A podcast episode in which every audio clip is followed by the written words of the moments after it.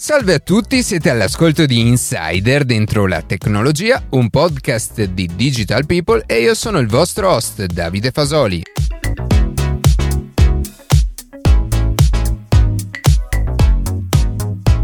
Oggi torneremo a parlare di realtà aumentata e virtuale anche in relazione con il metaverso, ma cercando di capire come mai queste tecnologie non sono ancora decollate. Prima di passare alle notizie che più ci hanno colpito questa settimana, vi ricordo che potete seguirci su Instagram a chiocciola dentro la tecnologia, iscrivervi alla newsletter e ascoltare un nuovo episodio ogni sabato mattina su Spotify, Apple Podcast, Google Podcast oppure direttamente sul nostro sito.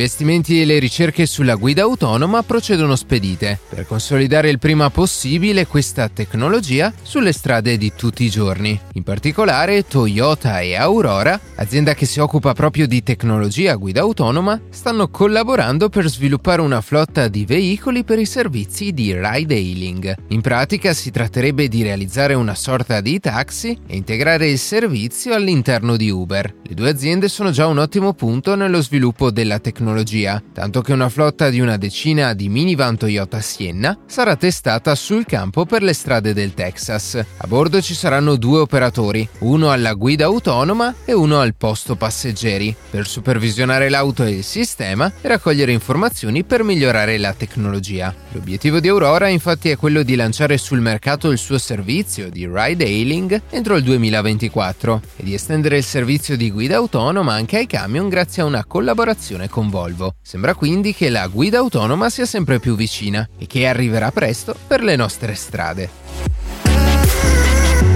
I residenti dell'Arizona ora possono aggiungere la loro patente di guida o la loro carta d'identità ad Apple Wallet. E ciò consente loro di utilizzare un iPhone o un Apple Watch come un vero e proprio documento di identità. L'Arizona è diventata la prima a rendere operativo il servizio per i suoi residenti. E sebbene al momento Apple accetti solo documenti dello stato dell'Arizona, la funzione sembra essere visibile in wallet per tutti gli utenti statunitensi. E se un utente è residente in Arizona può aprire il portafoglio portafoglio, toccare il segno più e quindi scegliere la patente di guida o la carta d'identità. Ai cittadini viene chiesto loro di scansionare il documento sia davanti che dietro. Apple ha infine annunciato che gli stati del Colorado, Hawaii, Mississippi, Ohio e il territorio di Porto Rico intendono portare la tecnologia ai loro residenti. Questo in aggiunta a Georgia, Connecticut, Iowa, Kentucky, Maryland, Oklahoma e Utah.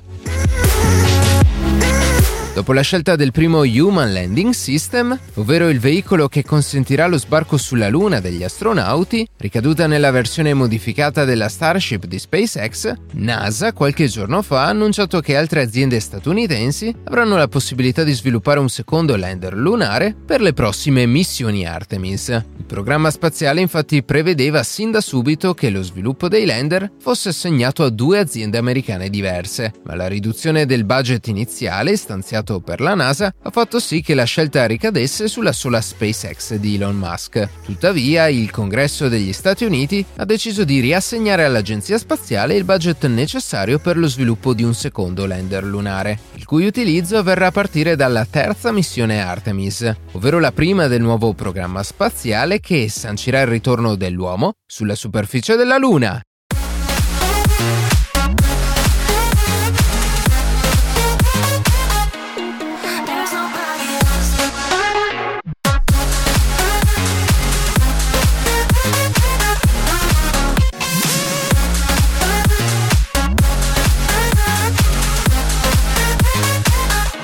Quando Mark Zuckerberg, fondatore di Facebook e ora Meta, a fine 2021 ha promesso la creazione di un mondo virtuale in grado di cambiare per sempre il nostro concetto di Internet e consentendoci di passare da una fruizione piatta ad un luogo digitale in tre dimensioni, che ricorderà in tutto e per tutto la realtà, ci siamo posti tutti la stessa domanda. Ce la faremo davvero? A questo enorme quesito, per quanto ci riguarda, abbiamo provato a rispondere nella puntata all'ambiziosa realtà virtuale del metaverso, ma trovare una soluzione univoca ad un qualcosa che di fatto ancora non esiste è assai arduo, soprattutto se iniziamo a considerare anche tutte le limitazioni tecniche e fisiche che concernono questa nuova concezione di realtà digitale, emerse tra l'altro già nella famosa presentazione con cui Zuckerberg lo scorso ottobre ha presentato al mondo la sua visione di metaverso. Per chi ha infatti assistito o recuperato successivamente la live tenuta da Meta, forse si ricorderà una particolare scena, a un primo impatto innovativa e fuori dall'ordinario, in cui però viene illustrato proprio per questo eccessivo futurismo cosa non torna nel mondo virtuale immersivo che Meta ha realizzato. A quasi metà della presentazione di un'ora e venti compare infatti una persona che si aggira per i corridoi di casa sua, la quale dopo aver raggiunto la propria scrivania prende ed indossa un paio di occhiali per entrare nella realtà digitale del metaverso. In questo momento l'appartamento inizia a cambiare. Davanti a lui compare un computer virtuale, le pareti assumono l'aspetto di quelle di un ufficio e gli avatar dei colleghi gli passano davanti salutandolo. Nulla di strano potremmo pensare, invece la rappresentazione che è stata proposta da Meta non può essere ritenuta realistica e se vogliamo nemmeno possibile. E questo perché indossare un paio di occhiali per quanto tecnologici possano essere non sono sufficienti per entrare nel mondo virtuale di Meta o qualsiasi altro, ma è necessario indossare un casco per la realtà virtuale che ci estranea da tutto ciò che ci circonda.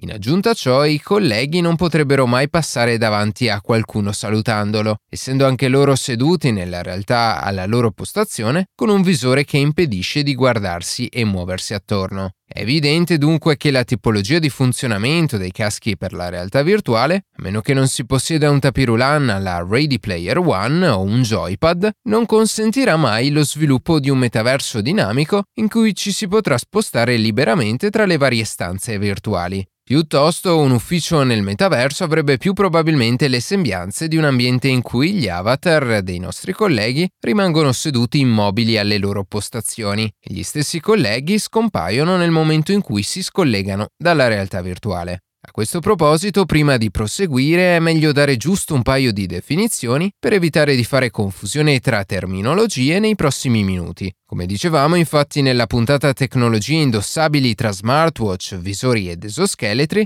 la realtà virtuale accennata poco fa corrisponde ad una simulazione realistica di una realtà che però non esiste, mentre diversamente la realtà aumentata non è altro che una sovrapposizione di informazioni multimediali a quanto si sta guardando su un qualsiasi schermo, come appunto quello di un paio di occhiali. Dunque, quando parliamo di metaverso, per come lo intendiamo oggi, dobbiamo fare riferimento a una realtà virtuale, o meglio più realtà virtuali, all'interno delle quali si potranno fare diverse attività, in molti casi simili a quelle che già svolgiamo nella vita reale. Tuttavia, per quanto l'esperienza appaia immersiva e realistica, uno dei problemi maggiori che affligge da sempre il settore delle tecnologie per la realtà virtuale, oltre alla pesantezza materiale dei caschi commercializzati al giorno d'oggi, resta il distacco sensoriale percepito ogni qualvolta si entra nel mondo digitale. Proviamo a immaginare. È davvero così affascinante l'idea di spostare con un joypad il nostro avatar mentre siamo inchiodati alla scrivania senza avere alcun tipo di controllo visivo sulla realtà che ci circonda?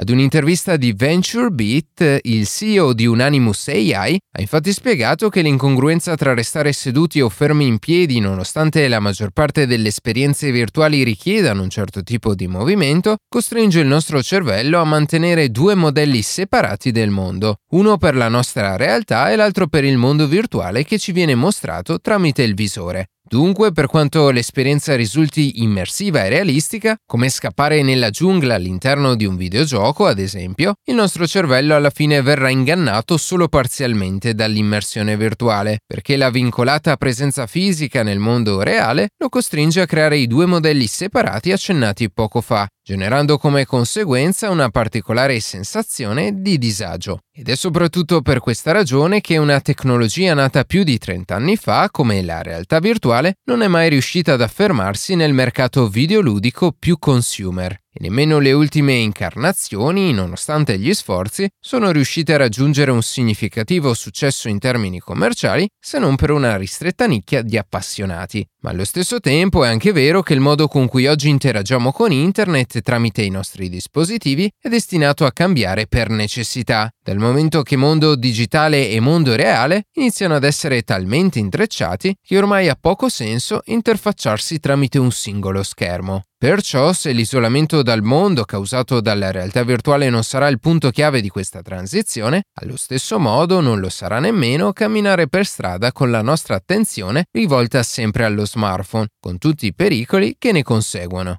Ed è proprio qui che entra in gioco un'altra tecnologia, spesso contrapposta e confusa alla realtà virtuale, ma che in futuro avrà sicuramente un significativo sviluppo in diversi ambiti tecnologici. Stiamo parlando della realtà aumentata. Come dicevamo precedentemente, questa tecnologia non fa altro che sovrapporre elementi digitali al mondo fisico. Perciò, tornando all'esempio della passeggiata, in questo caso per seguire le indicazioni stradali su Google Maps non ci basterà altro che guardare davanti a noi e seguire i suggerimenti che il casco o l'occhiale proietta sullo schermo. Perciò, a differenza della realtà virtuale, la realtà aumentata è stata studiata proprio per essere utilizzata più facilmente in mobilità rispetto al divano di casa. E questo lo si evince anche dalla forma e dal ridotto ingombro dei dispositivi per realtà aumentata, come ad esempio i vecchi Google Glass, gli HoloLens di Microsoft o i Magic Leap One. Ma anche in questo caso una domanda sorge spontanea.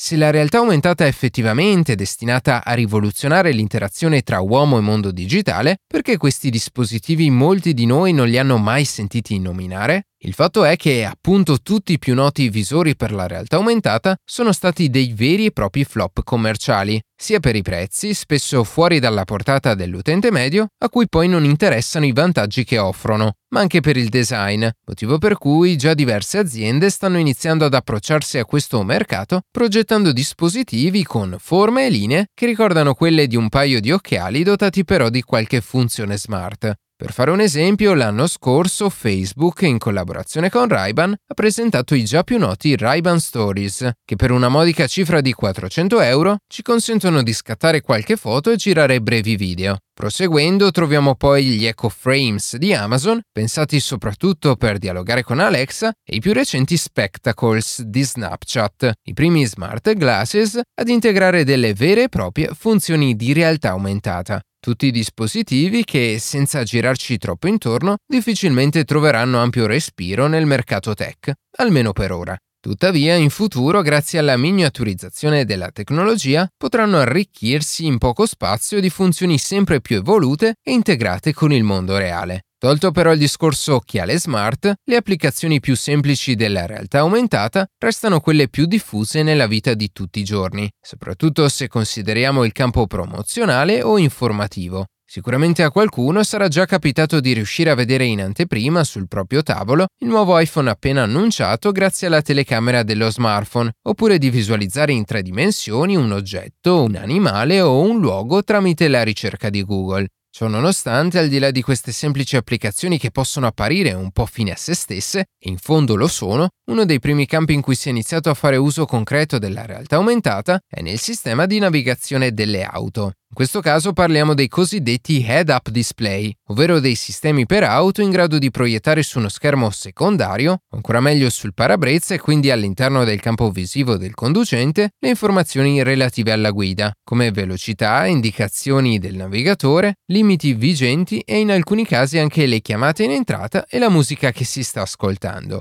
Il discorso sulla realtà aumentata potrebbe poi proseguire con altri esempi, magari meno pratici rispetto agli head-up display, ma il motivo per cui siamo arrivati a dedicare una seconda puntata sul metaverso, e quindi torniamo al discorso di partenza, riguarda più che altro l'interazione tra quello che è la realtà digitale e il visore con cui è possibile entrarci visore che, come abbiamo visto in precedenza, non potrà mai essere utilizzato singolarmente per spostare l'avatar all'interno di un mondo fittizio, se non appunto con l'ausilio di un controller, parlando realisticamente. Quello che emerge da questa analisi, in conclusione, è che alla fine il vero metaverso potrebbe celarsi dietro lo sviluppo della realtà aumentata, ovvero l'unica tecnologia che, per quanto abbiamo capito, è in grado di fornirci la capacità di sovrapporre le informazioni del mondo digitale, e quindi quelle del metaverso, a quello effettivo, ovvero l'unica realtà che valga la pena arricchire con la nostra tecnologia.